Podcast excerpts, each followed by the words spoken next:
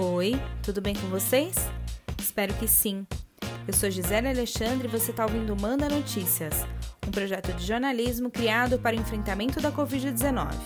Na semana passada, a Prefeitura de São Paulo, por meio das Secretarias Municipais de Assistência e Desenvolvimento Social e da Educação, começou a realizar mutirões de cadastramento e atualização do Cadastro Único em diversos bairros da capital.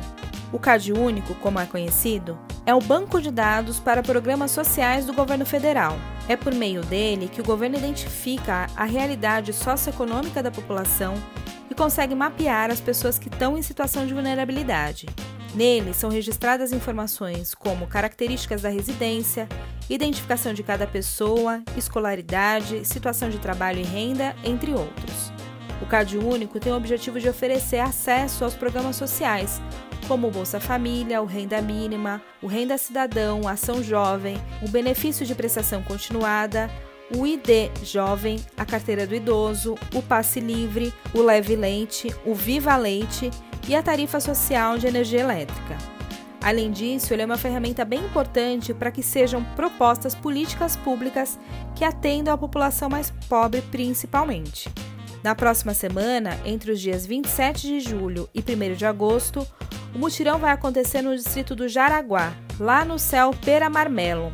Aqui na Zona Sul vai ter mutirão no Jardim Ângela, no CEL Guarapiranga entre os dias 31 de agosto e 5 de setembro e no CEL Vila do Sol entre os dias 8 de setembro e 12 de setembro.